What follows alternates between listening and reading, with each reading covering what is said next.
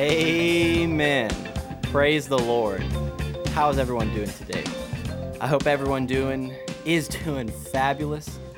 Man, Jesus is just doing some awesome things. That's what I believe. Jesus is changing so much in me personally.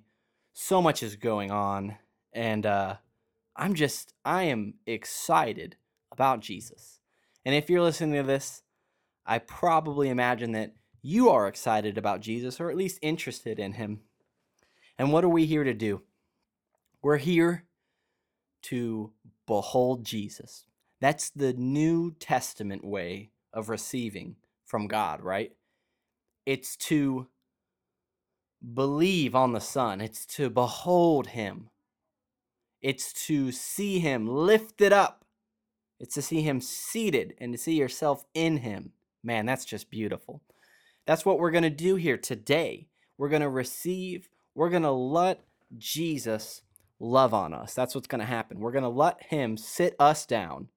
And instead of us working really hard to serve him, he says, No, no, no, no, no, no. You sit there and I'll wash you. That's what Jesus says. That's beautiful. We're going to let him wash us with the water of his word. Uh, this doesn't necessarily have to do with our topic, but I just I feel an inclination to read this scripture. This is the the, the start of Jesus' ministry, and he says in Luke chapter 4, verse 18, the Spirit of the Lord is upon me, because he has anointed me to preach the, the gospel to the poor. He sent me to heal the brokenhearted, to preach deliverance to the captives and recovering of the sight to the blind, to set at liberty them that are bruised, to preach the acceptable year of the Lord. Man, that is awesome. That's who that's who Jesus is. That is what he's doing in our life right now. He's preaching the gospel to us. He's healing the brokenhearted. He's preaching deliverance to the captives. He's recovering the sight to the blind, and he has made free them that are bruised. You know, I just love Mark, excuse me, Matthew 11, 28. Jesus says, Come to me, all you that weary and are heavy laden, and I'm going to give you rest. I'm going to give you more burdens. No, I'm going to give you rest. We are here to rest in Jesus as he as he rests in us, his home in us. Praise God.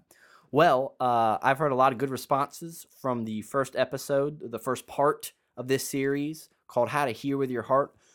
We gave a really solid foundation of what the heart is, how it functions, where it is, you know, spiritually, if you want to say it like that. And, and my wife said she thought it was really foundational and, and, and she would send that to a lot of people. And I thought that was cool. And we're on part two now. Uh, part one, I, if you haven't listened to it, I encourage you. I encourage you to listen to it again if you did. It's uh, I've spent time studying these things out, so they're a little bit more, you know, under the belt if you've studied them out. But if this is if this is fresh to you, doesn't hurt at all to go back over them. Not at all. So this is part two, and it's called. Excuse me, not that. It's called "How Do Our Hearts Change?" How do our hearts change? This is part two. I want to reiterate this Remember, people, the heart is what God is after. That is what God is after. May I remind you of scriptures like Proverbs 4:23, keep your heart or guard your heart with all diligence. For what? For out of it are the issues of life. That's a powerful scripture. All the issues of your life. I'm not saying that the enemy doesn't try to attack you and deceive you, but I'm not as scared of the devil. I don't believe that the devil has the ability to skill to still kill and destroy. I actually don't believe that scripture is even about the devil personally. But so I'm not saying that everything I'm definitely don't I definitely don't believe a demon is behind every rock and every tree. You know what I mean?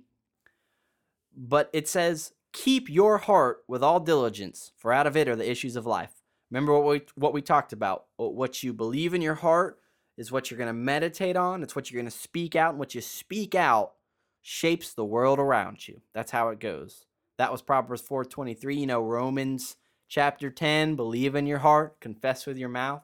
We see that that that godlike quality functioning in humans only. Remember Jesus said in Matthew 6:21, he said, "Where your heart is, that is where your treasure is." Amen. I want to start off in Revelation, um, a book that the Lord is just opening up to me right now in a lot of awesome new ways. And that's exciting. But I want to start in chapter 3 of the book of Revelation, and I want to read verse 20. Listen to the words of Jesus. He says, Behold, I stand at the door and knock. If any man hear my voice and open the door, I will come into him and I will eat with him and he with me. Notice Jesus says, I stand at the door and knock. The door of what?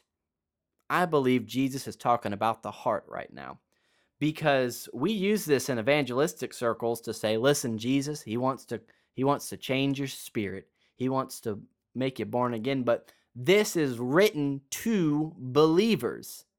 Did you notice that? This is one of the seven churches in Asia that's in the book of Revelation. Laodicea, I believe, the lukewarm church. And he says to these born again people, I stand at the door and knock. Well, if you're born again, obviously Jesus is already in your spirit. You're one with him. 1 Corinthians 6 17, almost, you know, the last half of John 17, 17 verses 22, 23, all those places where he, he prayed, Father, I, I pray that they would be one even as we are one. You're one in the spirit.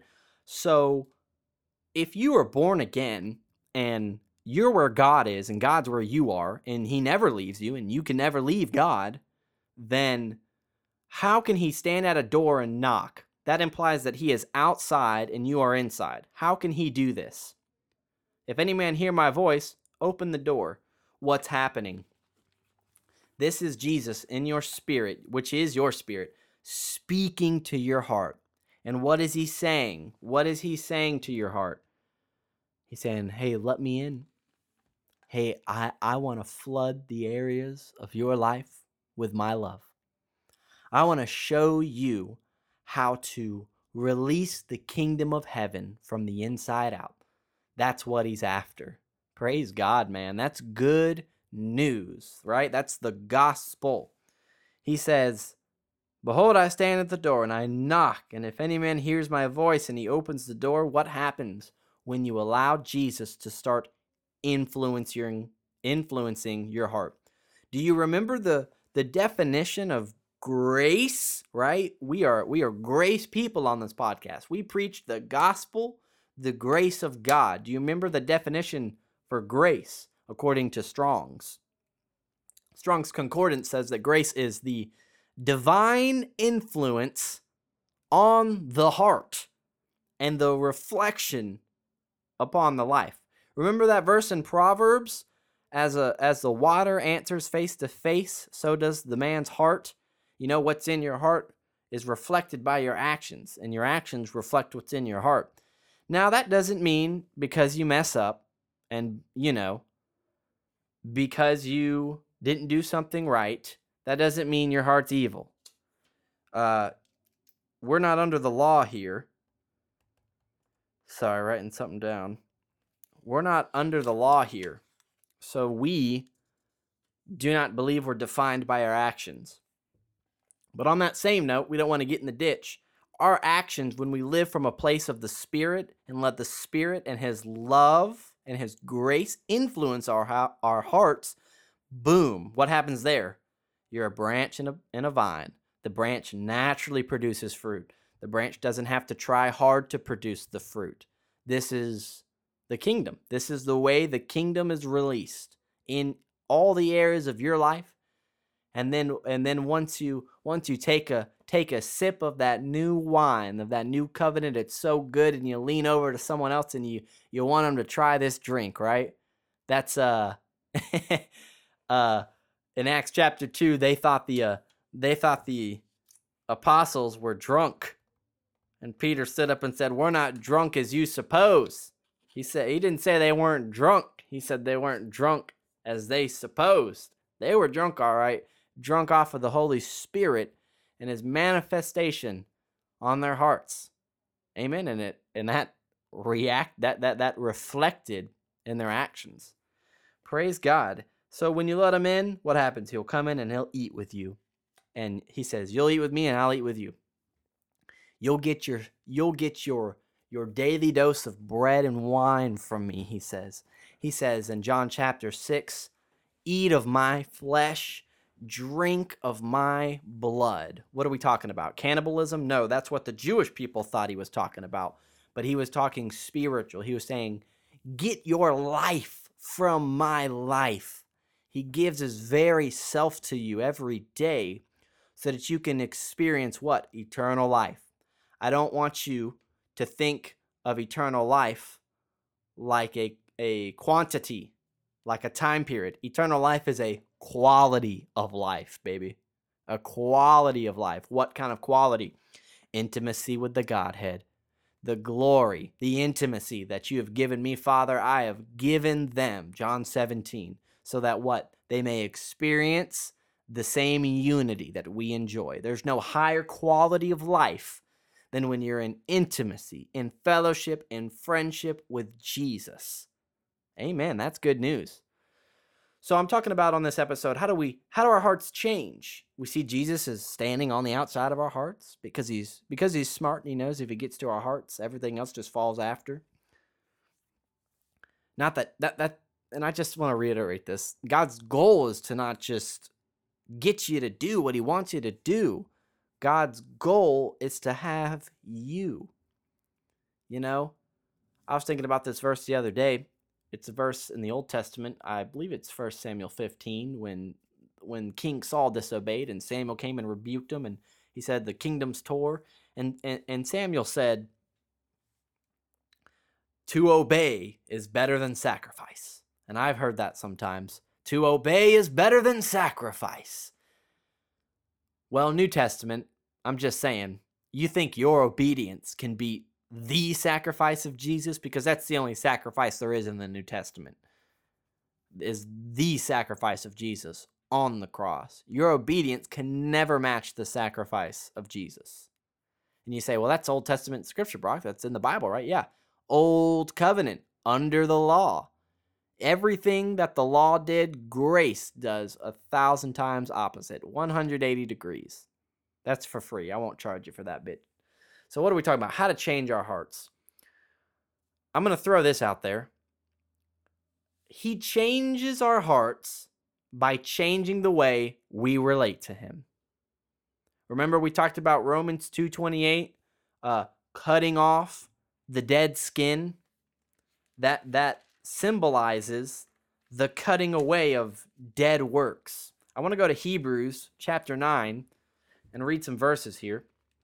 Hebrews 9:14 says, "Man, Hebrews, it's just one of those books where you almost feel ashamed because you're not taking the time to go fully in depth of what's happening, but Hebrews chapter, really the whole the whole book of Hebrews is essential to the grace message because it shows the authority of the Son of God, Jesus. And Hebrews shows why the new covenant is better than the old covenant. That's the whole point. It's written to Jewish people, Hebrews. That's who it's written to, that's its audience, which helps us out a lot. So, chapter 9, man, there's some explosive, wonderful things in chapter 9. He's talking about Jesus has has obtained eternal redemption for us. It talks about that the the the law was only until the time of reformation. Christ is our high priest. The blood of animals could never cover sin, but the blood of Jesus could. Just to throw some things out there, but in verse 14, I believe Paul wrote Hebrews. He says, "How much more shall the blood of Christ who through the eternal Spirit offered himself without spot to God, clean your conscience from dead works to serve the living God. I heard somebody, or I read in a commentary one time that dead works means past works. No, I don't believe that. Dead works is your works in the flesh. anything that you are doing to add to the cross. I mention this at least once every teaching because it's such a perfect picture. Jesus washing the feet. He says, If I wash you, you're clean. Peter says, No, wash more than what you were going to wash. Jesus says, If I don't wash you, you have no part with me. You cannot add to the cross. I'll give another example here Abraham. Abraham, his wife Sarah, and his hand, and Sarah's handmaiden Hagar. God promised Abraham and Sarah a baby, and he said it's the child of promise. But meanwhile, that baby hadn't come yet. They kept trying, and it, and it hadn't happened yet. And they were getting in the flesh. In the flesh is not sinning. In the flesh is to do things in your own self righteous efforts. You could say the Pharisees were only in the flesh. Jesus said, You can perceive the time of the day, you can perceive the, the, the seasons of the earth, but you can't perceive what, what's going on. You can't perceive the kingdom of God is here. That's what Jesus told them. In the flesh is to is to say, the works of my hands are going to produce what God said he would produce by the work of his son. So their child wasn't coming, and Sarah, who got in the flesh, you know, Abraham must have been there too, and he must have premeditated it, because boy, because because boy, he uh he was quick to obey. He was he he was quick to satisfy his wife in that area. She said, "Hey, I want you to have sex with my handmaiden." That was a normal thing back then. If your wife or husband couldn't produce, you would do it with the person's handmaiden, and that would be considered their child. I know it's kind of weird. And uh they she she she uh she she said to Abraham, excuse me, sorry. She said to Abraham, I want you to do it with my handmaiden. And Abraham went and did it, and they had a child. But God said, That is not the child I promised you. That's the child of the flesh, says the New Testament, Galatians chapter 4. What happened? God promised Abraham and Sarah by the Spirit, they were there was no way, no physical way they could have a baby because she was barren. And that what happened? They got scared and they said, By the works of my own hands, I'm going to produce what God said he would give me for free, what he would do, right? And then they had the child, child of the flesh. There's so much in that, but I'll stop there just to give an example of adding to what God said. That is self righteousness. But as we read in Hebrews, excuse me, yeah, and Hebrews chapter 9 and in Romans chapter 2, God, Jesus, has cut away the dead works. He's cut away the dead flesh. So that what? So that you can, it, it says, He has purged your conscience from dead works to serve the living God. Wow, isn't that crazy? Getting out of a mindset of working, because that's what it is. It's working, it's adding, it's the law when you get out of the mindset of I have to do something, then you serve God better. And I'll, I'll say this right here the way that you serve God is to sit there and let Him wash you. That is the way, right? Mary thought, I got to cook and clean and do this. That's the way she wanted to serve God. There's nothing wrong with that, but that's the way she thought it had to be. Meanwhile, excuse me, Martha was like that. Mary, sitting at the, the feet of Jesus, Jesus says she has done a good thing. What was she doing in the natural? Nothing. Mary was sitting there. She was sitting there receiving the good news of the kingdom. That what? Mark opens his gospel with Jesus saying, Repent, for the kingdom of God is at hand. The word repent does not mean ask forgiveness for your sins. The word repent means turn around, change your thinking. Repent, change your thinking. The kingdom of God is at hand. You think it's far away? No, it's it's right in your face, says Jesus. So, it says he's purged or cleaned your conscience from dead works. What are we talking about? We're talking about Jesus changed the way we related to him. I'm going to throw out one more scripture here. Hebrews, a chapter over, chapter 10, verse 2. Uh, for when they had not ceased to be offered, talking about sacrifices, because the worshippers once purged should have no more conscience of sin. How did Jesus change your heart? How did he change the way you related to him? He gave you no more conscience of sin. No more conscience of sin. How is that possible? I was listening to a Christian rap song today, and he was talking about, oh man, I'm such a sinner. Uh, the scriptures prove it out in my life. And I turned it off because I said, I'm not going to sit here and listen to lies about who I am in the spirit.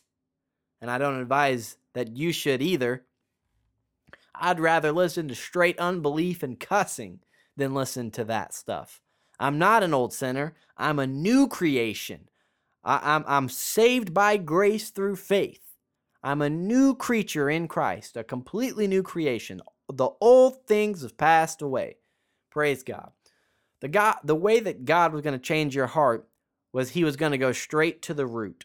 I want to read this uh, here in Matthew chapter seven, starting in verse seventeen. Jesus said, "Even so, every good tree brings forth good fruit, but a corrupt tree bringeth forth evil fruit." Verse eighteen. A good tree cannot bring forth evil fruit, neither can a corrupt tree bring forth good fruit.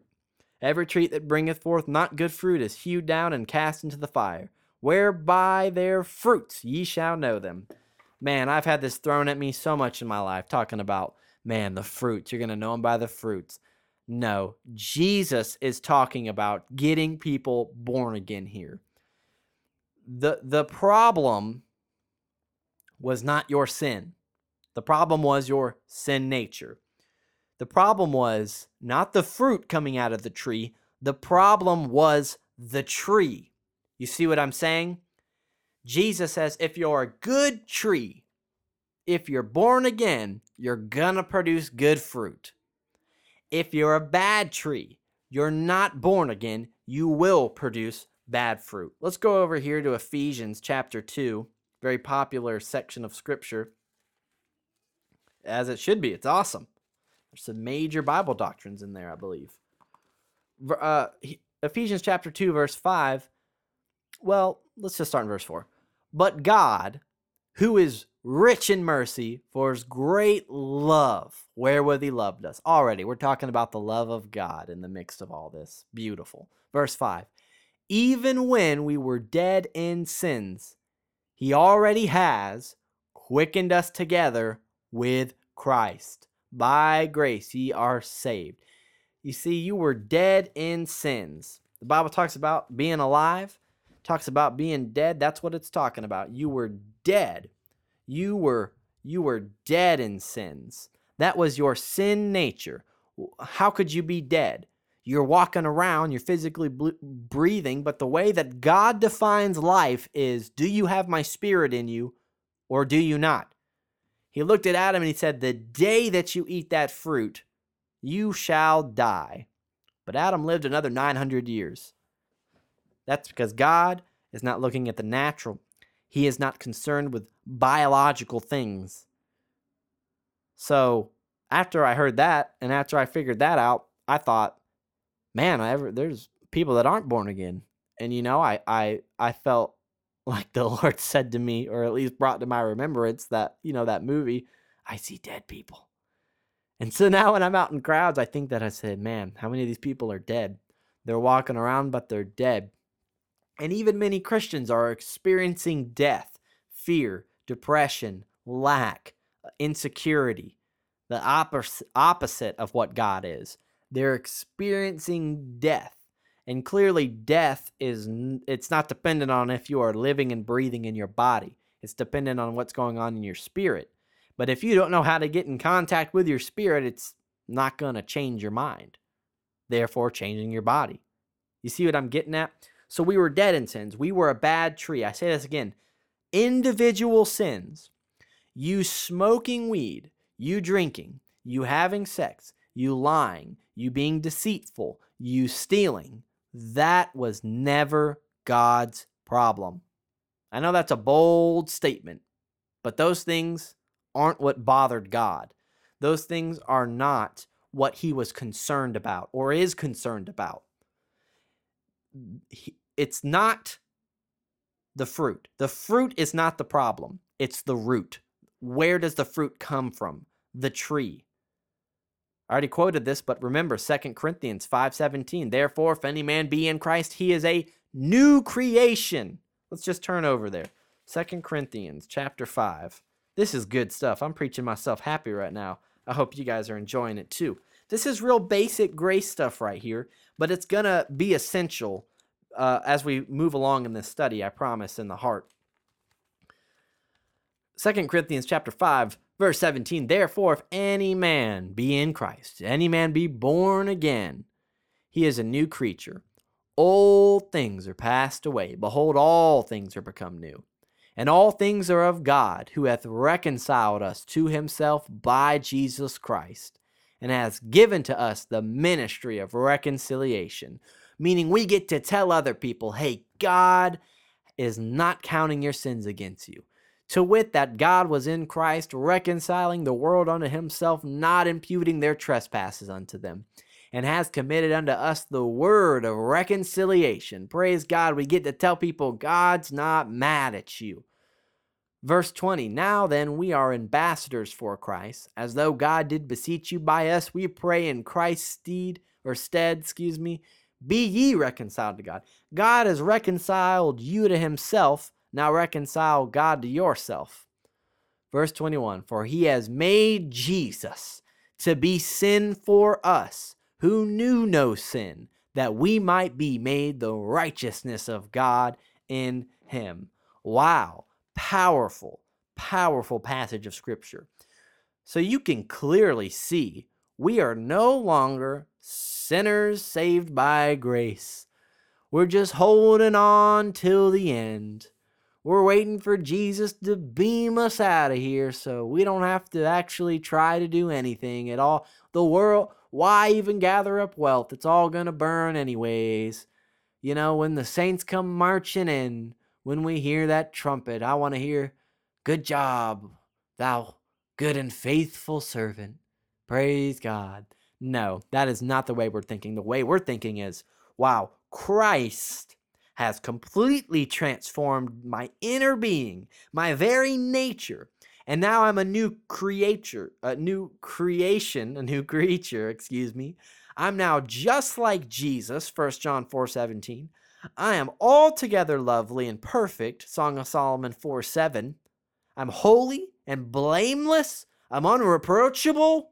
I talk about that in my undefiled episode, episode 28 in the podcast. You should check that out if you haven't talked about those things. And if you have, check it out again sometime because it's awesome. I think it's a great teaching. So that's our mindset. So, Old Testament now. Going back to the Old Testament, as we love to do on this. I had someone today say, "Oh, so we shouldn't even really read the Old Testament, right? Because it's there's so much law." And I said, "I probably spend more time in the Old Testament than I do anywhere else." the Old Testament is full of wonderful things because you can see what either God doesn't want or you can see the pictures of Jesus. Praise God. So the old covenant is we relate to God by Master God. You're the good Lord. He's God Almighty. We're his servants.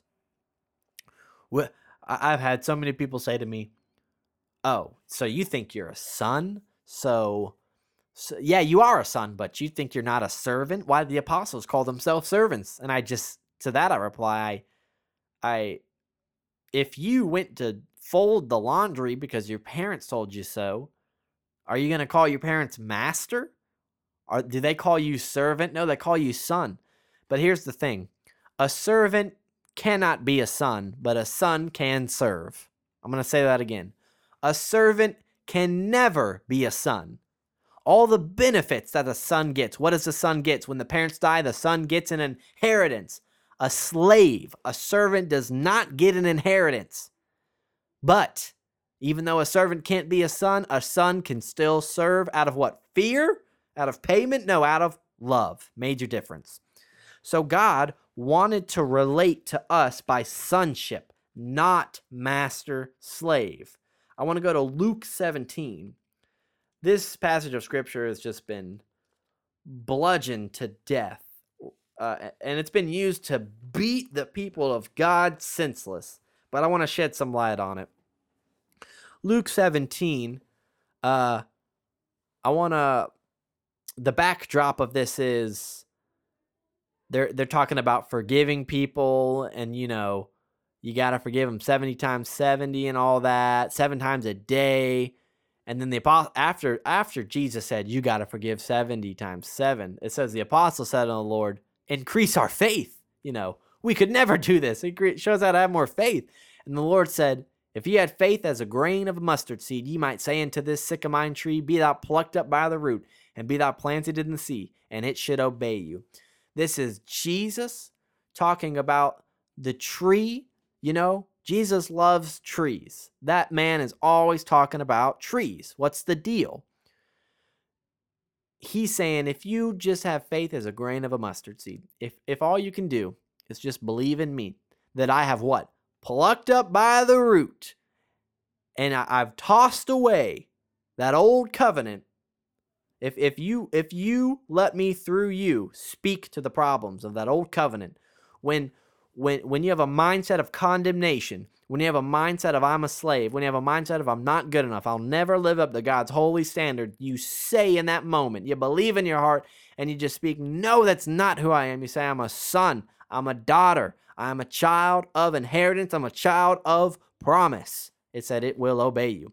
Because then he goes in to verse 7, he says, "But which of you, having a servant plowing or feeding cattle, will say unto him by and by, when he is come in from the field, Come and sit down to eat with me.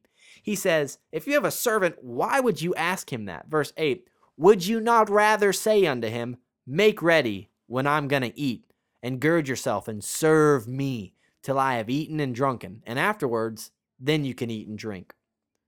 Does he thank the servant because he did the things that were commanded of him? I think not.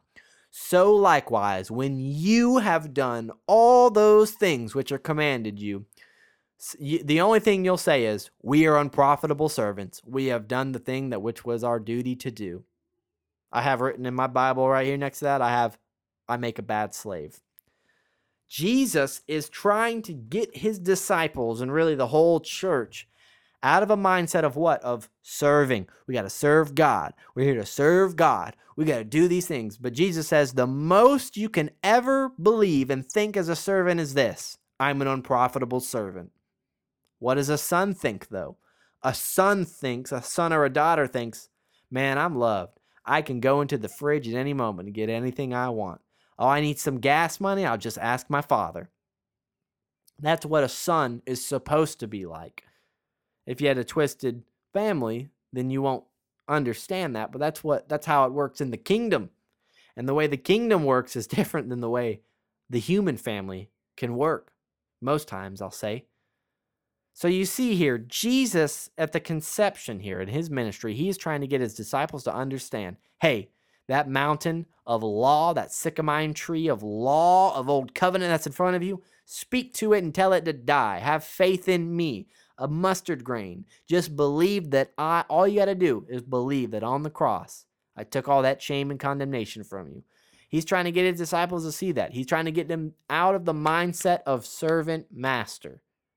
I want to go to Hosea chapter 2, kind of a random book, but I love it. It's it's an awesome Old Testament book. So many good things in there. I came across this and a while back and I've always thought it was awesome. I'm going to take the opportunity to use it here. Hosea 2:16 says, "And it shall be at that day, what day? He's talking about, man. Let's go to verse 14 actually. Starting in verse 14 of Hosea chapter 2. Therefore behold, I will allure her, talking about Israel, Jerusalem. I will bring her into the wilderness and I will speak comfortably unto her. So God's about to speak something comfortable to you. He's about to speak something that's going to minister peace and comfort. Verse 15 I will give her her vineyards from, from there, the valley of Achor for a door of hope, and she shall sing there, as in the days of her youth, and as in the days when she came up out of the land of Egypt. What, what was it like when you came up out of, the Egypt, out of Egypt? Woo, I'm free. You, you went from being a slave to not being a slave. He says that, that you know, the, the parallel to this is really when you got born again, you experienced such joy and you just loved Jesus. And then you went to church and you heard what you had to do. You heard the holy commandments. You heard how you messed up. You got beaten. But but he says when you understand, when you understand the new covenant, you're going to sing. You're going to sing what? A new song. What's that new song? The song of the lamb says Revelation. Uh, the song of Solomon, a song of intimacy and romanticness with God. That's right, I use that word. You can be romantic with Jesus. It's awesome. He created it, and He created it for you and Him. So, what are we talking about here? It'll be in that day. In what day? The day that you came out of the land of Egypt, that day when you when you finally realized you were no longer a slave. Verse 16, the verse I want to get to. In that day, says the Lord, thou shalt call me Ishi, and thou and you shall call me no more Baali. So these are Hebrew words, obviously. He says, In that day, you're going to call me Ishi. Do you know what that word Ishi means? Uh, I S H I. It means in that in that day, you're going to call me husband. And he says, You will no longer call me Baali, B A A L I. You know what that word means? It means master. Woo wee. That is some good news. He says, The day that you realize the day that you realize the new covenant, you're no longer going to call me master. I don't want to be called master. God does not want to be called master by you. Many people say that. They say the good master. No, he does not want to be called master. He doesn't like master. He's, he gave the death of his son so that you wouldn't call him master. Amen. But what does he want you to call him? Jesus wants you to call him husband. Why husband? Because the wife sleeps in the bed with the husband. The servant doesn't sleep in the bed with the owner. Amen. That's good news. I want to top this cherry off here with John 15 15. I'm sure some of you know the verse by now. You've at least heard it. Check this out Jesus, the very expression. I can't I cannot even, I've been on this a lot lately, telling people this. I can't even begin to ex- explain why the ministry and the gospels are so important. The Bible says Jesus is an exact copy of the Father, He is an exact image. It says He's the expressed image of the Father. Everything that God is, Jesus reflects. Even when God had to operate sometimes in the Old Testament under the law, raining down fire, what did Jesus say when his disciples wanted to rain down fire? He said, You don't know what manner of spirit you're of. Jesus, if you want to know what God's like, you look at Jesus. I ministered this to a woman yesterday. She said, God's just, she, he's testing me. He's taken a lot of people from my life this year. And I said, Well, listen, Jesus is the expressed image, right? He he is the Father in the flesh. She said, "Yeah." And I said, "Tell me this. Did Jesus ever make anybody sick?" And she said, "No." I said, "What did Jesus do?" I said, "Jesus healed everyone he came in contact with." Remember Luke 4? We read that at the beginning. He heals the broken heart. He recovers sight to the blind. He he he lets the captives free. He's a healer. That's what God said in the Old Testament. He said, I'm the Lord that healeth thee. He sent his word and healed them. Psalms 107 20. Praise God, man. So Jesus, everything Jesus says is so important. It's so important. There's so much depth, depth, and it reveals the heart of God. John 15, 15. Henceforth, meaning from this moment right now, forever, I call you not servants, for the servant knoweth not what his Lord doeth. A servant, uh, when the master tells the servant to do something, the servant doesn't say, Oh, well, why are we doing that? Listen, I think we should do this. No, a servant takes orders. A servant is told what to do and he does it. And it doesn't matter what he thinks. Doesn't matter if he thinks it's stupid or right or smart. He does it because he's a servant. Because he listens to his master. Jesus says, I call you not servants. You're not a servant. A servant doesn't understand the thoughts of God. when you're under a law mindset, when you are thinking, oh man, I can, I can, you know, his way, I can't stand it when people say this verse like this. His ways are higher than our ways. His thoughts are higher than our thoughts. That's because God thinks in grace and you're stuck under that old covenant law.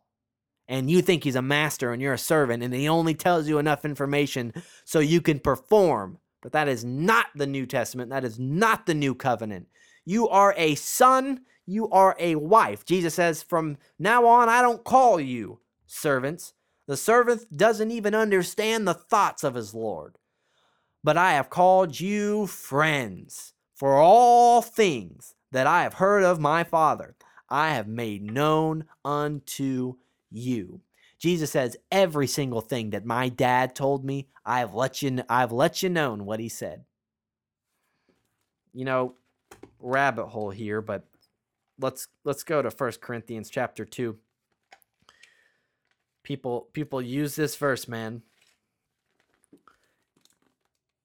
Here we go. Second Corinthians chapter 2. Verse 9, but as it is written, eye has not seen, nor, heard, nor ear heard, neither have entered into the heart of man. Wow, what are we talking about? We are talking about the heart. The Holy Spirit's really smart. I didn't plan on using this scripture. It says, Eye has not seen, nor ear heard, neither have entered into the heart of man the things which God has prepared for them that love him. God, we can't see your plans. Holy Spirit, we can't hear you. You, you, those things, those high heavenly things, they can't enter into my heart. So now what's the opposite? Keep reading, verse 10. But, but God, right? Don't you love the buts in the Bible? They never stink. They say, but God.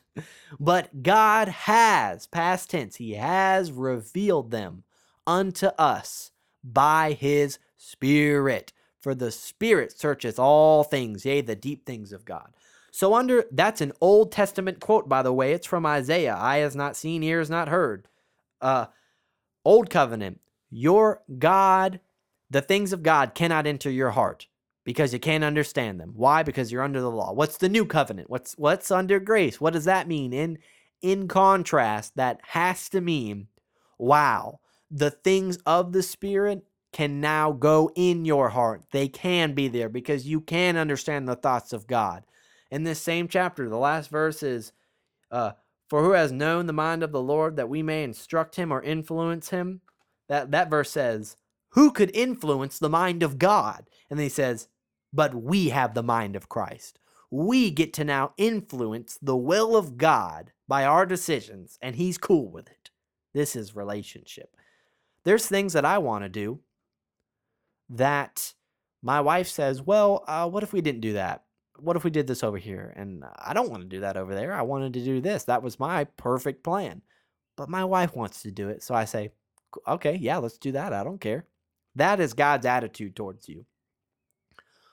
What am I talking about? Why did I just go through all of that stuff about being a slave and being a servant? Because I'm trying to show you that the way you open up your heart to the Lord is realizing that you are loved. You're my beloved, and then what? Son. You have to realize first that you're loved, and then you have to realize your identity. Whether that is, I'm a son of God, I'm a daughter of God, or I'm the bride of Jesus. You know, I'm the friend of God. You have to realize these things, but you first have to realize you're loved, and then those other things will fall into place. What does this matter? What does it matter if you're a son, if you're a servant, if you're a bride, if you're a handmaiden? What does it matter? intimacy. Intimacy. This all stems from intimacy. That's the root. What's the door to intimacy? I want to read this. If you have your Bible, which I highly suggest you do, go to 1 John chapter 4. I want to propose this to you. If if if I had beat my wife before. And I didn't do it for a long time. Did you know that every night, well, let, let, let's say when I got drunk, I beat my wife. when I started drinking, what's going to happen? My wife would be thinking, what? Man, he's going to beat me tonight. And you know what would happen? She would shut herself off to me, slowly but surely, in every area. Uh, this will be a bit personal and maybe a little weird, but uh, I used to be with this girl who I was absolutely horrible to before my Jesus days. But even after my Jesus days, I just I put this woman under the law so much that nothing changed, but I didn't know. You know, I was young. I didn't know what I was doing. And I uh, she did things that I didn't agree with, and I tore her a new one. I went in on her. I let her have it. I let her have it all the time. I let her know how sucky she was. I let her know she was worthless. I called her every name you could call her. What happened? I attributed a wrong identity to her. I made her feel unloved. I made her feel worthless. But then after that, when I came back to the Lord and I was sweet and I did nice things and I never called her those things ever again and I never treated her that way and I never got angry with her or tried not to at least. And I wanted, I wa- I wanted to have relationship. I wanted to have intimacy, you know? Uh that woman n- never really opened back up to me. She actually ended up leaving me, which was fine. It wasn't the will of God for me to be with her anyways. I'm happily married with who I believe, you know, is the person I was supposed to be with. And I'm just using all this to illustrate one thing. I didn't understand for the longest time why that woman didn't react good when I started acting good. And I've learned this also from being married. Um, it's coming up on a year now. Uh, women, if you are, if, if if a woman is hurt, it can take some healing time, man. Especially hurt by someone she loves, it can take some healing time. It can take some scars. Uh, guys aren't quite like that. But personally, this is why I believe we're called the bride of Christ, the church is, because as a whole, this is how we react to God. I think you can kind of see what I'm getting at, but I'll top it off here. I always wondered why that chick never opened back up to me, even after I was being nice for so long and, and, and showed her that I cared. It's because for years, I'm talking years, people, three, four years, I bludgeoned her with my words. I crucified her. I made her feel like junk. Then all of a sudden, what? Snap of a finger, I'm all Jesus-y and I want to be nice. That's not the way it works, folks. That woman never opened back up. And when I started getting revelations of the new covenant, and I started understanding all these things about why you have to know that you're loved and then know your identity, that you're a bride, that you're a son or a daughter, I understood why they were so crucial because I had seen it in my life. And why I'm on the topic and on this story, you know, the things that that uh, woman was doing that I didn't agree with in her life, uh, because I projected that on her so much, uh, she kept on doing those things. And that's the law in action. Don't do this, don't do this, don't do this, don't do this. What does that do? Man, that Eh, your flesh rises up and says, Well, by God, I gotta do it now. I learned a lot from that situation and I have seen these things. It's very practical. Uh, when it's it's very practical when I can tell when I'm sweet towards my wife, and we're not talking works. I'm not saying be sweet so that you can have a desired end. No, I'm you're sweet because you love, right? That's the reason. It's for no gain or benefit. It's just because you love. But I've noticed when I'm more tender towards my wife and I and I, I tend to love on her more and express my love and touch her and be intimate with her, she is more open to me. You know, she gives me more grace. She wants to be with me more. She becomes more in love with me every day as that process goes on. This concept of intimacy and, and and love and not being under the mindset of works of slavery is crucial. Did you get to 1 John 4? If you haven't, you probably won't find it by now. But verse 18 There is no fear in love, but perfect love casts out fear, because fear has torment. He that feareth is not made perfect in love. if you have a fear of God, if you're afraid of God, it says you've not been perfected in love. We're talking about intimacy. The reason why it matters that you're loved, that you're a son, that you're a daughter, that you're a bride, the bride of Christ. The reason why it matters is because once you understand those things, boom, you, just like my wife, opening herself up to me every day as we as we are married and as we continue that grace for grace relationship, at least attempting to. You don't always hit it, but bless God, we know the truth out there. It opens up the door, just like my wife. She wants to be closer to me, she wants to spend more time with me.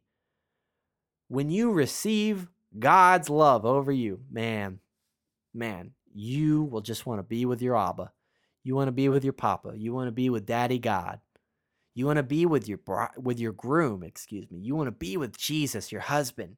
You want to experience his love. You you want to forsake everything because you just have to read the word because it's the words of your precious groom. And he's talking to you. And it's a love letter written to you. Love, love opens up the door to intimacy, which in terms opens up your heart. We're going to get to that soon. Uh, Ephesians chapter 5, verse 59 the advantage of a podcast or a video is you know i can say that verse and you can pause this and you can you can look it up and then you can resume it. I really like that you know in a service it's kind of all over the place and you might not keep up if you don't know the books of the bible and where's everything's at. But ephesians 5.29 says no man ever hates his own flesh but he nourishes and he cherishes it even as the lord the church this is one of my favorite scriptures, man. This opened up. I was already deep into the love of God, but this already opened up so much for me more. He's talking about no man ever hates his own flesh. What does that mean? Let's say my arm is hurting. What am I going to do? Slap my arm? Say, you stupid arm, stop hurting. You're an idiot, arm.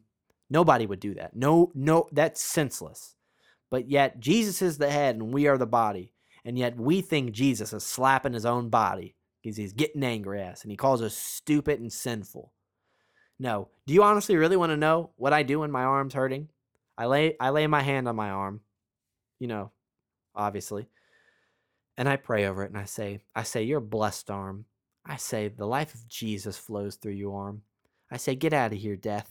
I speak to, I speak words of life and of grace to the hurting parts of my body. How much more does our heavenly groom Jesus do that towards us? It says he nourishes and he cherishes his church. He nourishes, he takes care of you, he cherishes.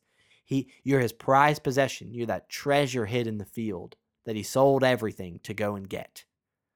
He has buried you in himself. No man's going to pluck you out of his father's hand.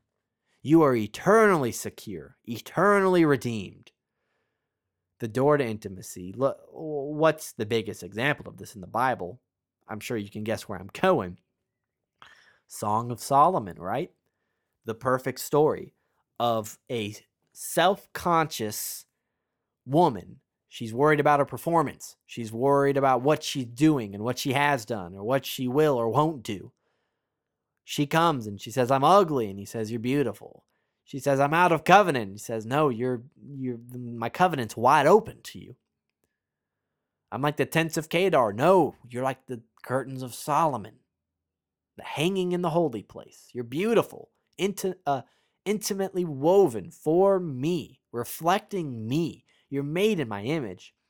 She goes back and forth and all these things. And when she feels insecure, the groom looks at his bride and he says, he says, Oh, my dove, your head in the cleft of the rocks, your head on the inside of me, he says. He says, Let me let me hear your voice. Let me hear your voice. Let me see your face. Why? He says, because your your face is beautiful and your voice is lovely.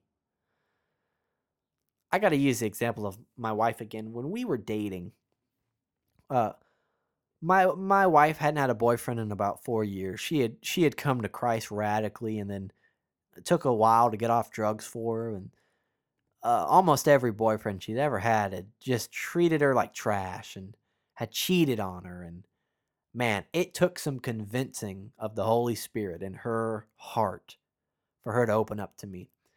And I've seen Song of Solomon vividly played out in real life. My wife Kylie, we were dating well, really we weren't officially dating yet, but I would show her love and she would shy away and I would just show her more love and she would shy away or, or maybe she would she would do something and messed up real bad in our relationship and I would say, "Hey, I, I don't mind. I think you're perfect. I think you're lovely."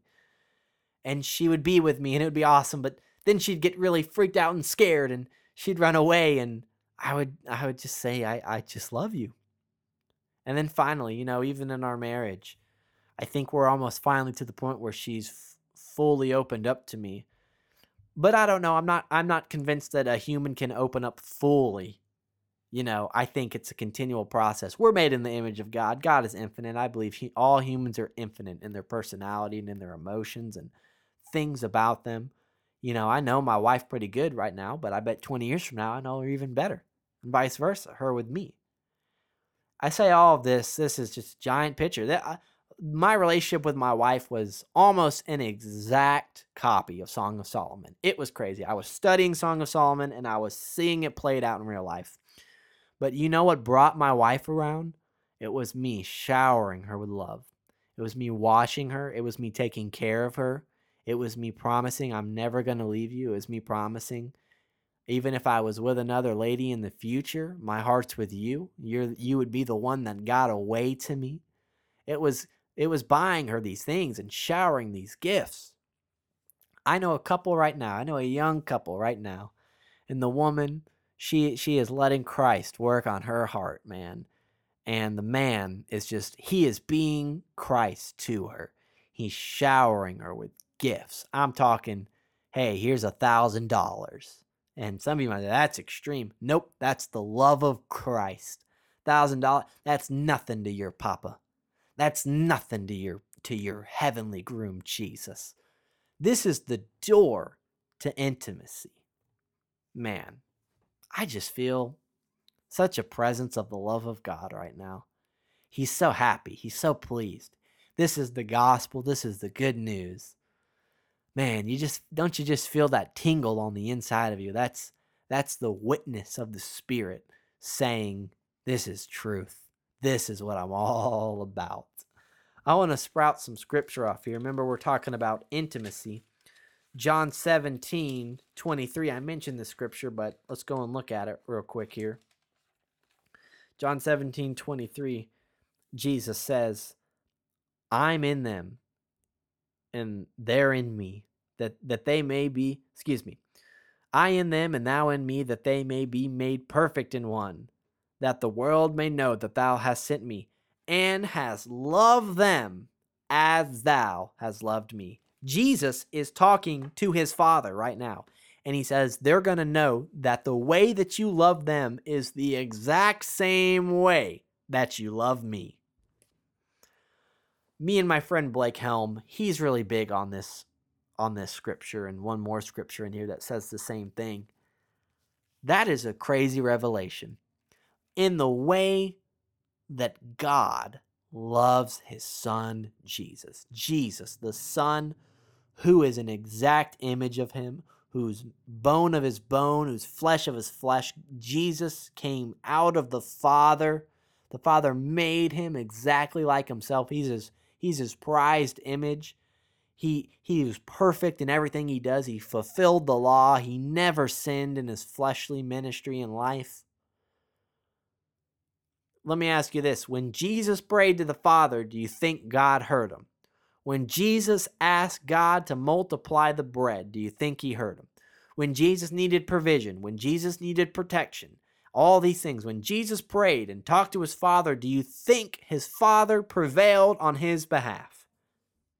Everybody would say yes, of course. Yes, it's Jesus. God always hears his Son. Jesus.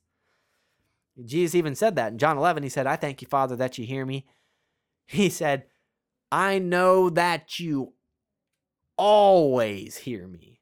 Always. But Jesus says the way that God has loved his son, that is the way that God loves you.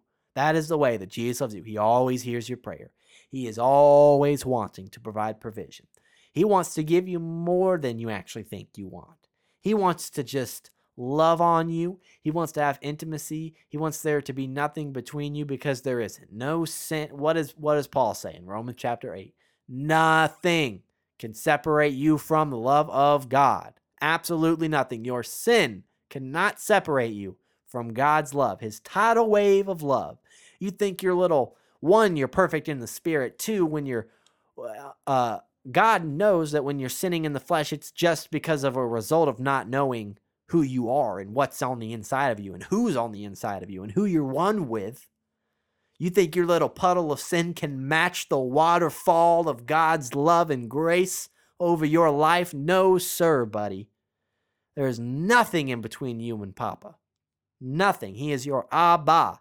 He is your Abba. That's the Jewish word for father. Abba, Dada. That that is what he seeks to be. He he wants to be you're his son, you're a little baby, and you're reaching up and you're saying, Father, hold me. And he says, I've been wanting. I just wanted you to ask. Praise God. Back up to John 15, 15, 9. Jesus says, As the Father has loved me, so have I loved you. Continue or abide in my love. We have two scriptures. Two scriptures right here. The Bible says, Let everything be, a, be confirmed by the witness of two or three. Two scriptures that says you're loved, just like Jesus is loved. And Jesus says he loves you, just like the Father loves you. God, was God ever? Here, this is really cool. If you're trying to figure out how God loves you, think about how God loves Jesus, because everybody knows how the Father loves the Son. If you think, is God mad at me? Think, was God mad at Jesus? Obviously, no. God is never mad at Jesus. Jesus was perfect and now you're one with Jesus. And that's how your father sees you. Praise God. Let's uh, uh, and I've already mentioned this. It's a pop it's a favorite of mine, but it's so juicy. I've been reading it for weeks now. You know, John 13. When we let our papa father, when we when we let our let daddy God love on us, when we let our heavenly groom wash us, when we let him tell us how much he loves us. Remember we talked about Ephesians 5 in that same chapter verse believe 27, he says, He cleanses his church. Where? In their spirits? Nope, your spirit's perfect in your mind. He washes his church with the water of the word. He just knocks on the door of your heart and he says, Let me in. I want to eat with you. I want to sit. I want to be friends. I want to enjoy a meal together as friends, says the New Living Translation. This, this is intimacy. So if you want your heart to change, you first need to get rooted and grounded in the love of God. You need to realize that you're not a slave. And all these things will start there there is like I, I view the heart as there's just sections and there's layers to it. And the more that you declaw wrong thinking of I'm not loved, I'm a servant, I don't please God, the more that you get rid of that, the more the layers of your heart will begin to open. Man, I think that's beautiful. I think that's absolutely beautiful. Praise God. I know you might be thinking, we haven't really talked about the heart any. I disagree. This is essential. This is essential. Absolutely essential. Because of the sacrifice of Jesus, all of these things are possible. I talked about you being loved. Well, one, you are already loved. Um, the sacrifice of Jesus doesn't, you know, God says, I love you with an everlasting love. He's always loved you the same amount, which is infinite love. But the sacrifice of Jesus is what manifested this love. You know what I mean? Uh, what did Jesus say in John, what's it, 15? He says, No greater love has a man than this, that he lay down his life for his friends debating where I want to go real quick with this. I think I do want to talk about the sacrifice of Jesus. Well, I don't know. I'm feeling a tug on my heart. Let's just wait on the Lord for a second and just, I got some notes here, but those aren't important when you have the Holy Spirit. This is crucial to the heart. Your heart is very sensitive, it's very tender. It only wants to respond properly to love. We talked about that scripture, 1 John 4 18. And it says, perfect love cast out fear. If you're fearing, you, you haven't made, been made perfect in love. It's kind of like this. Hmm. If I if I go to we talked about planting a lot last time. If I go to just a nice fresh uh, land, you know, soil. If I if I go to a garden, set this up in your mind here. If I excuse me, if I go and plant tomatoes, what am I going to get? I'm going to get tomatoes, right? That's pretty self-explanatory. If I plant carrots, what am I going to get? I'm going to get carrots. And here's the interesting thing I've said this before I don't have to be in your garden when you planted it to know what you planted. Because Jesus said, by the fruits you'll know them.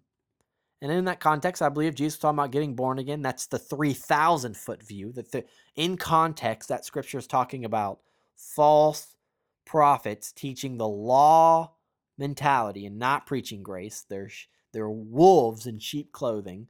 It's not talking about sinners and all this stuff. It's talking about preachers preaching the law and the condemnation of God. Um, excuse me. That's the 3,000 foot view. In, in context, that's what Jesus is talking about. But the three foot view, which is the personal view, uh, you can look at your life and see the fruits of your life, and you can see what you planted. For instance,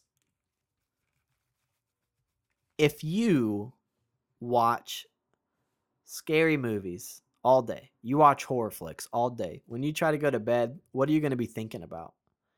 You're going to be thinking about that junk, man. And here's the cool part I'm different because I preach hey, you want to watch scary movies? God is not mad, doesn't bother him. But I say, uh, you're going to still suffer effects, though. Doesn't change how righteous you are, doesn't change how perfect you are. None of that stuff. But it's going to change if you think you're righteous. It's going to change if you think you're a son, if you think that you're loved. People say, I just like the thrill. I don't believe that for one minute. I'm like, you you like to feel fear? People go to psychologists, uh, you know, psychiatrists to get rid of feeling fear. You like to feel that? No, that's a twisted, perverted thinking. And I'm not trying to call anybody out or make anyone feel bad. I'm just saying. If all you did, you know, you can go on YouTube and there's videos. You can type in uh, uh, love of God scriptures, and there's two hour videos of just audio of music, harp music playing in the background, and somebody just reading off scriptures about God's love. If you sit there and listen to that whole thing, you're going to walk away feeling what? Loved. It's interesting to me. Like I said, I don't have to be in your in your garden to know what you planted. I meet people who ooze fear and ooze anxiety and they just bleed depression. I used to be like that. So I'm not knocking anybody, but I'm just saying I meet people like that and their their their the music they're listening to is offering death it's it's not messages of life the the movies they're watching the audio the podcast they listen to the books they read it's only rooted in death it's rooted in suffering they do all these things and then at the end of the end of the day this used to be me man i read depressing stuff i listened to depressing stuff i thought about depressing stuff. And at the end of the day, I would lay in my bed and I would just think, man, I wonder why I'm so depressed. that seems so silly now. It's it's just so obvious, you know. They say 2020 is uh, hindsight's always 2020 vision. It's so obvious now. All the books I was reading, all the music I was listening to, it was ministering death to me the other aspect is is if you are only under an old covenant mindset If you're thinking God's upset with me, God's mad at me, God's not pleased with me, God's not in love with me, God likes me when I do all my holy things, but He doesn't like me when I don't. If you think that, you're planting seeds of condemnation, which is that's the hardest root to get out. Everything else stems from that condemnation, shame, judgment. God's judging me. God is not going to judge you. Jesus said, I didn't come to judge, I didn't come to condemn the world, I came to save the world. Praise God. We're sowing all these things into our hearts, and then we're wondering why. We're wondering why we're getting the results we are in our lives. You want to know a secret? As soon as I stopped listening and reading and watching all the things that I was watching, I wasn't depressed anymore. Isn't that crazy how that works? But remember that scripture we talked about, Proverbs chapter 23, verse 7. We talked about uh, as a man thinks, so is he in his heart. As a man thinks in his heart, so is he. The things that you're thinking on is really going to determine your life. And I just feel the Holy Spirit wanting to bring this out right now. Religion has twisted this into we need to live holy. That's why we're not watching these things. It upsets God. No, God's pleased with you. But the Holy Spirit wants you to experience His life. Now, here's the thing I like something my wife said. She said, I'm tired of cutting off dead fruit just for it to grow back. We're talking about how to change our hearts.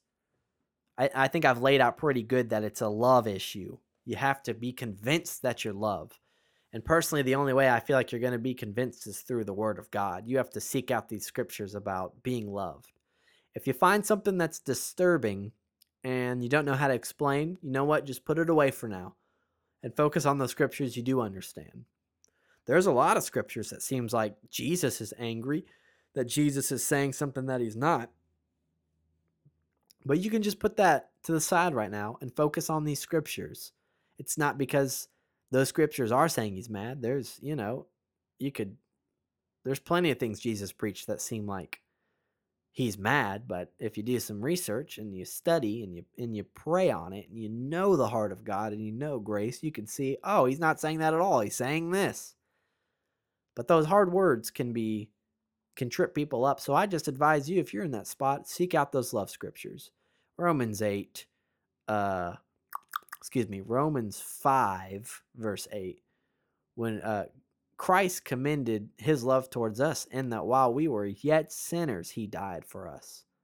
Much more than being saved by the blood, we shall be saved from the wrath to come. Praise God, man. There's no wrath for you. That's a great scripture to meditate on. You can meditate on uh, 1 John chapter 4. We visited in there, verse 19, my, maybe my favorite verse in the entire Word of God, says, We loved him because he first loved us. And you can just think about that. He loved me. This is why meditation is so important. This is why reading the Word, keeping it in your eyes, keeping it in your ears, uh, keeping it floating throughout your brain. And I'm guilty of it too sometimes, you guys, about you know, it's so easy to get sucked into Facebook or to get sucked into Snapchat or get sucked into a TV show. It takes some resistance, man, especially if you're young. You've just been trained to do it your whole life. It's a hard habit to break, and you can't do it in your own flesh. Praise God. But people always wonder why I'm in the Word so much. Why am I always talking? It's because it's what I like to spend my time in. I like to receive. I like to meditate on these things. And I, I back in my faith circles, I heard this, and this was great, honestly. This guy said, "What's something I can meditate on today, Father? You know, give me some deep revelation. Show me something wonderful." And and God said to him, "Meditate on this. I love you." if we would meditate three words, if you'd meditate on, I love you, if you'd meditate on, Jesus loves me, if that's all you thought about, if that's all you wanted to talk about, if you brought that to other people and you said, Did you know Jesus loves me? and you told them, and might, they might not understand, or they might join in and fellowship with you, and you might, you guys might just get talking about the love and the goodness and the grace of Jesus, and then you're stirred up. The Bible says when two believers get together in fellowship, it's like iron sharpening iron. Jesus said, As I've washed your feet, so also you should do one towards another. Well, how does Jesus wash? He washes with the water of the word. He says, You're perfect, you're lovely, you're beautiful in his sight. You get to tell that. Remember, we talked about 2 Corinthians 5, the ministry of reconciliation. I love going up to people. That's how I started that conversation with that woman about uh, Jesus didn't make anybody sick. He didn't do that. He healed people. I started that conversation with, Did you know God's not mad at you? That's my favorite way to start a conversation. I go up to strangers and I just tell them, Did you know God is pleased with you? That He's never mad at you? If we thought about these things, if we meditated, if we kept our eyes on the Word, right? The scriptures say, Keep your heart with all diligence. Now, I believe that you can't keep your heart with all diligence, it's up to Jesus. But I do believe there's things that you can do to uh, increase your quality of life, aka increase your ability to release the kingdom of God in your life and all around you. Reading the word, keeping your eyes on the word. You know, in the Old Testament, God told Joshua, Joshua 1 8, meditate on my word day and night, and then your path is going to be successful. Now, another unpopular opinion, I don't believe it's possible to do that fully. I think that's under the law, and I, I, I think to try to obtain to that standard all day and all night, I'm to study the word. I'm to meditate on the word. Uh, I'm not saying that you can't meditate on the word or have a song in your heart while you're doing other things, but I think that's an unrealistic standard.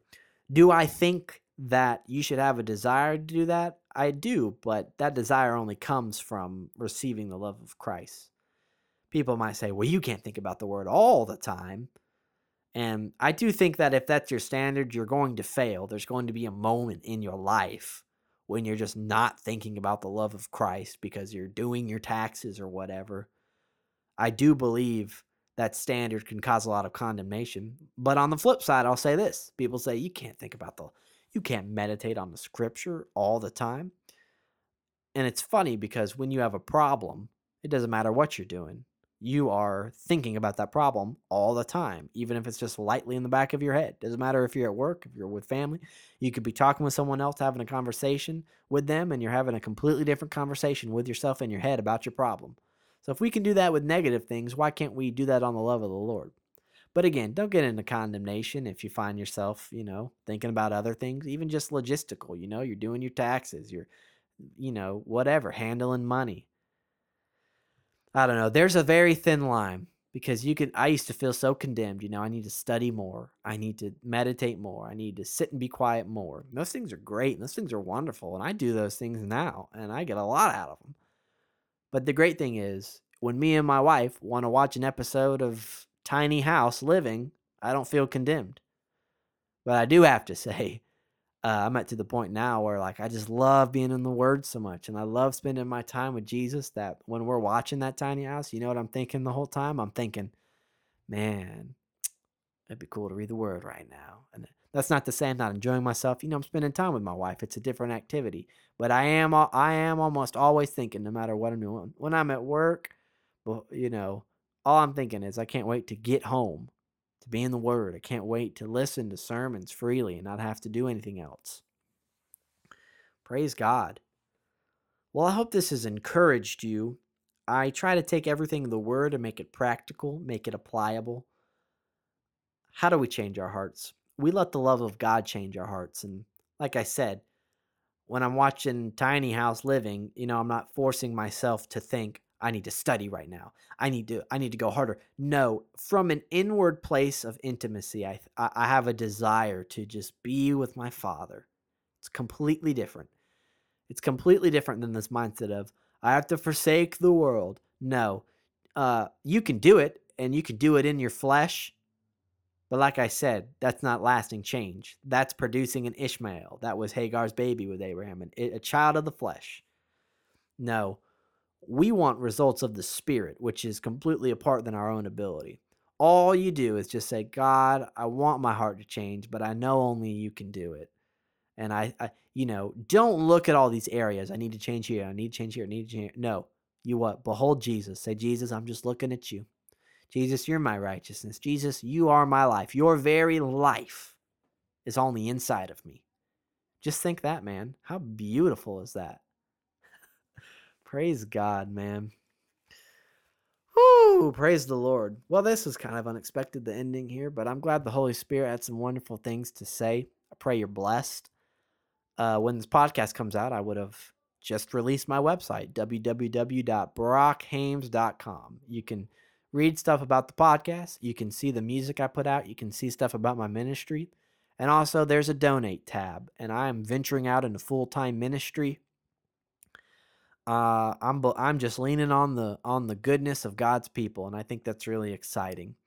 So I bless you guys. I thank you for listening. I pray this has impacted you, and you know it's all about the heart. It's all about the heart. Jesus is about the heart. I, I, I'm going to end with the story of David. David did not do everything right. He murdered, he committed adultery, he lied, he uh, caused the nation of Israel to die by the thousands, hundreds of thousands, because of decisions he made. And yet, this is the guy that the Bible says he's a man after mine own heart. I feel like the revelation in that for me recently is we always talk about that as he's the guy that has a heart just like God's. And I don't deny that. But I believe when the scripture says he's a man after my heart, that means he's chasing after my heart. Just like Paul. Paul was a guy after he was a guy after the heart of God. And he said that in Philippians 3. He said, I want to know Christ Jesus. I want to know him more intimately, more deeply, more progressively and passionately. I want to know him. So if you're looking for change in your life, don't focus on the change, just chase after Jesus. Say, Jesus, I want to see your face. I want to eat your bread. I want to know your words. I want to feel your love. I want to experience you. And then the gospel will do its work. Jesus said the gospel is like a little bit of leaven, but when it touches that bread, it just starts to spread, baby. Praise God. You guys be blessed. Please share. Please share the podcast, word of mouth. It doesn't have to be on social media. You can send podcasts to people. Say, I, I think that's more personal and way way cooler. Word of mouth. That's what I'm what I what I'm trying to have my ministry based out of. Just word of mouth. People just talking about, hey, have you heard the good news? You should listen to this. Praise God. Will y'all be blessed? Enjoy your week. I hope this fires you up. I hope this gives you hope. I hope this ministered grace to your heart. We are trying to get our hearts established in grace more and more as we come into the revelation of God's love towards us. Be blessed. Amen. Thank you.